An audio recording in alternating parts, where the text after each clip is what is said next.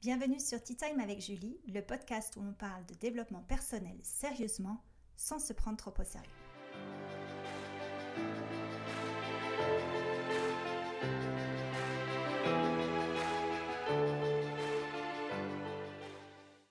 Bonjour et bienvenue sur ce premier épisode. Je suis Julie Charef, coach en développement personnel et boosteuse de confiance en soi. Alors je me suis dit que pour un premier épisode, il était logique de commencer avec un thème assez universel, le fait de se lancer, ou en tous les cas d'oser se lancer.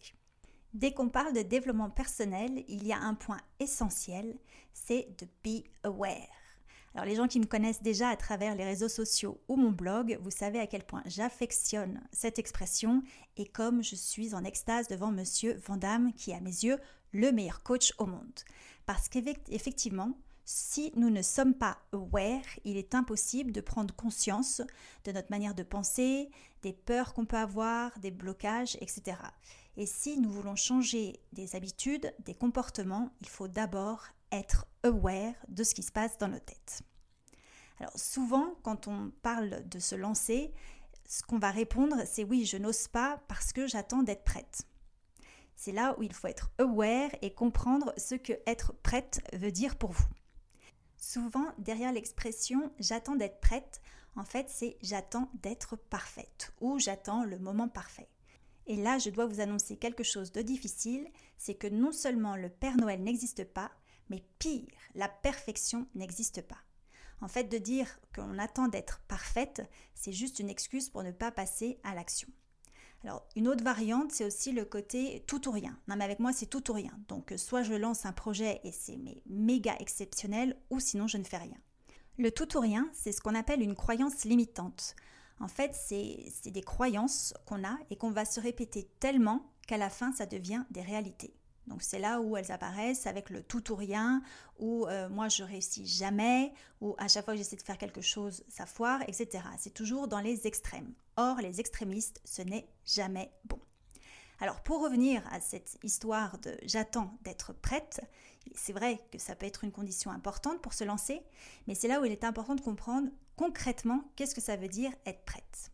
Alors il y a un, exercice que je vous conseille qui est assez sympathique, c'est de prendre une grande feuille de papier une bonne tasse de thé et de noter toutes les conditions dont vous avez besoin pour pouvoir vous lancer dans votre projet. Les conditions, on va dire réelles et celles un peu plus farfelues. Par exemple, pour le podcast, c'est d'avoir un micro, un logiciel, des jours de beau, temps, parce que ça va s'entendre dans ma voix, etc. Donc vous notez toutes les conditions qui vous viennent en tête pour pouvoir vous lancer dans votre projet. Une fois que vous avez toutes ces conditions, vous prenez une autre feuille sur laquelle vous dessinez trois colonnes. Dans la première, vous allez marquer les noter les conditions réelles, donc vraiment les conditions sine qua non pour pouvoir vous lancer. Dans celle du milieu, vous notez les conditions sympathiques, superflues, qui seraient sympas à avoir, mais pas non plus essentielles. Et dans la dernière colonne, vous pouvez noter les peurs slash croyances limitantes. L'idée, évidemment, ça va être de commencer à travailler sur les conditions réelles, concrètes, ce que vous pouvez commencer à mettre en place, les premiers petits pas que vous pouvez prendre. Alors quand on fait la liste de toutes ces conditions, il y a souvent une phrase qui ressort, c'est ⁇ je ne maîtrise pas ⁇ Je ne peux pas me lancer, je ne maîtrise pas, soit le sujet ou les actions à faire, etc. Le problème, c'est que pour maîtriser, eh bien, il faut vous lancer.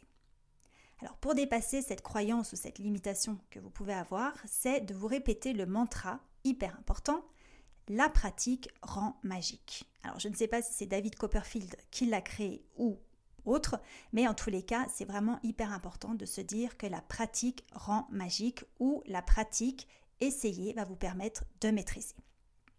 Et pour cela, il faut accepter quelque chose qui est très difficile en tant qu'adulte, mais c'est d'accepter d'être à nouveau débutante ou débutant. C'est d'accepter d'être vu sans maîtriser, euh, en train d'apprendre, en train de se planter, en train de faire des erreurs. Alors moi, il y a quelque chose qui m'aide beaucoup pour euh, accepter cet état de débutante, c'est d'écouter ou de regarder des personnes qui m'inspirent beaucoup et qui maîtrisent quelque chose que, que j'admire, et de les écouter parler de leur début. Et en fait, d'entendre certaines personnes qui font des présentations d'une journée devant des stades entiers et vous expliquer qu'au début, ils étaient en train de bafouiller pour faire une vidéo d'une minute chez eux et qu'ils n'ont pas lâché l'affaire, qu'ils se sont dit ben c'est pas grave, mes premières vidéos étaient nulles ou j'étais pas du tout à l'aise ou euh, c'était très compliqué, mais j'ai continué, continué jusqu'à ce que j'arrive au niveau que j'ai aujourd'hui. Donc c'est de se souvenir qu'effectivement souvent on voit le résultat d'années ou de mois de travail et de maîtrise, mais il faut savoir qu'on est tous à un moment donné débutants. L'autre chose, on parle souvent du fait que lorsqu'on apprenait à marcher, on ne s'est pas dit au bout de la cinquième mille fois où on se casse la figure, ah non, c'est un peu trop compliqué pour moi, je vais arrêter. Donc c'est de vous dire pourquoi finalement, lorsque vous avez appris à marcher, vous avez continué encore et encore vous allez peut-être me dire, oui, mais à l'époque, quand je tombais, euh, j'avais la couche, ça amortissait les chocs, c'était super sympa. Euh, j'avais aussi mes parents qui étaient en train de m'encourager ou mon entourage qui était en train de me montrer le chemin, de m'aider, de me soutenir. Euh, j'avais aussi un peu envie de mettre la honte à la voisine d'à côté qui avait deux mois de moins que moi et qui ne marchait pas ou autre. En fait, c'est comprendre les, motivations que vous auriez eues en tant que bébé et de les retranscrire euh, à l'âge adulte. Et par exemple, vous dire finalement le fait que oui, vous tombiez, mais vous aviez des amortisseurs, et eh bien en tant qu'adulte dans votre projet, c'est quoi les amortisseurs que vous pouvez avoir? C'est quoi les parachutes que vous pouvez euh, vous procurer? Si par exemple vous devez vous lancer dans un projet qui est assez onéreux, vous dire ben, comment je peux aussi m'assurer d'une certaine réserve d'argent ou limiter la casse au niveau financier. Si vous disiez oui mais moi j'ai pu apprendre à marcher parce que j'avais tout le monde qui m'applaudissait dès que je faisais un pas ou j'étais vraiment très entourée, très encouragée, à l'âge adulte, dans votre projet actuel, qui pouvez-vous trouver qui va vous encourager, qui va vous soutenir, vous aider?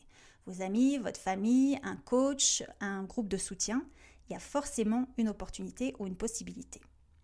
Après aussi, ça peut savoir vos motivations, que ce soit pour mettre la pâtée toujours à la voisine ou aussi prouver euh, quelque chose à quelqu'un ou aussi apporter, euh, inspirer d'autres personnes à passer à l'action.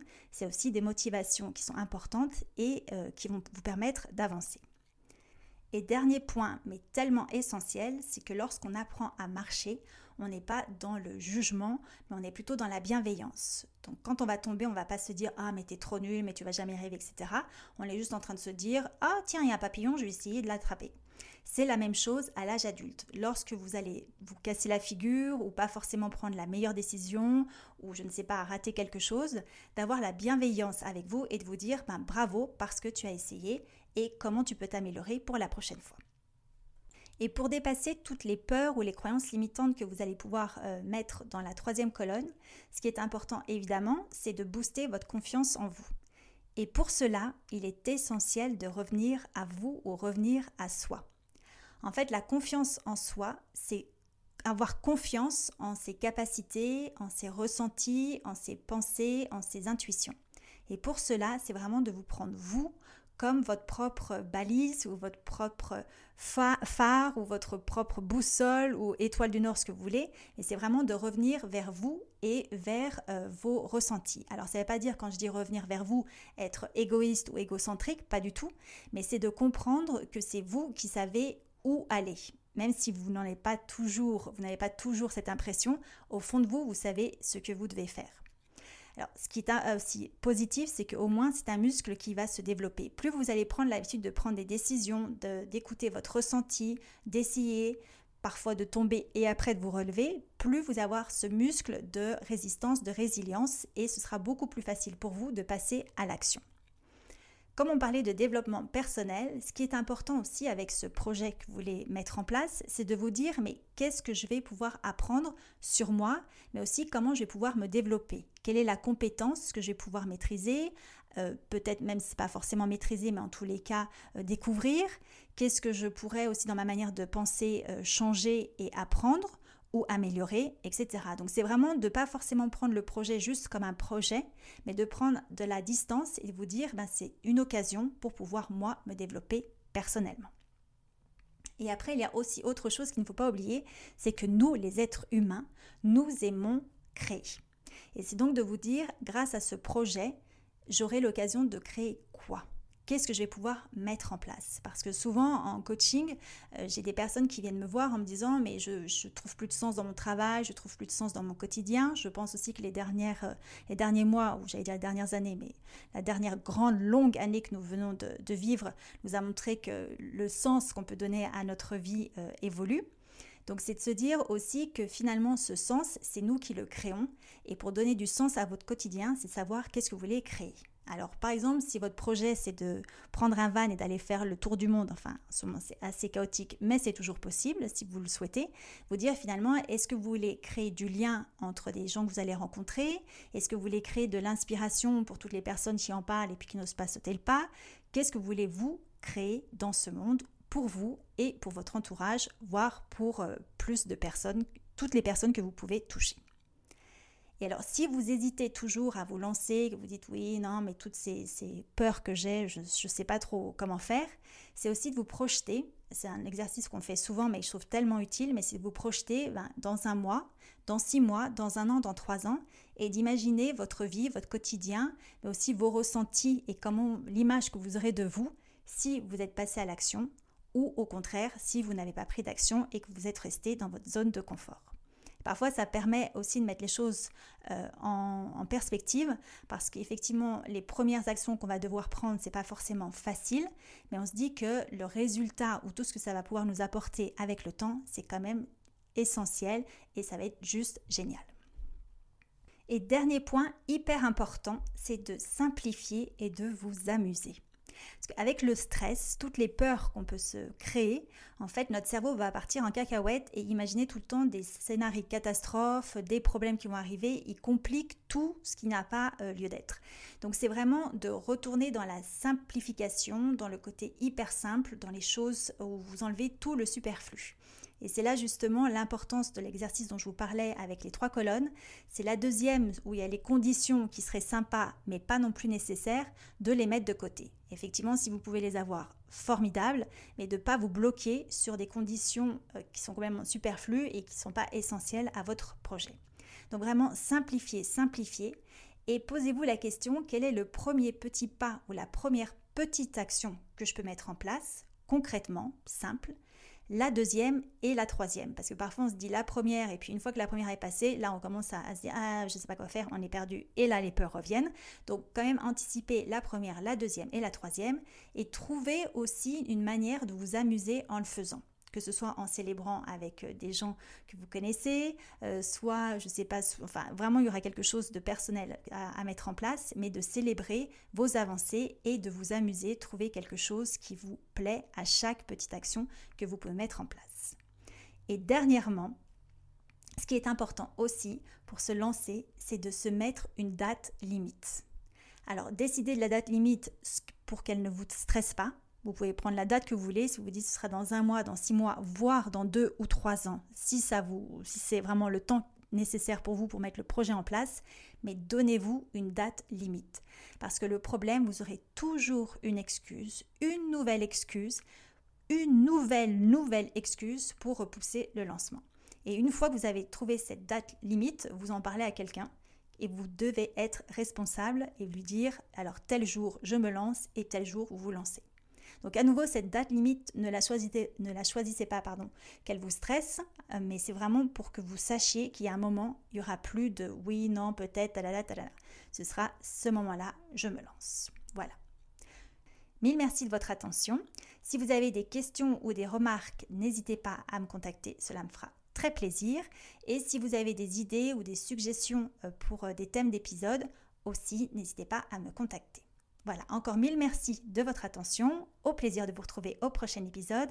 Et d'ici là, je vous souhaite plein de beaux projets. À bientôt!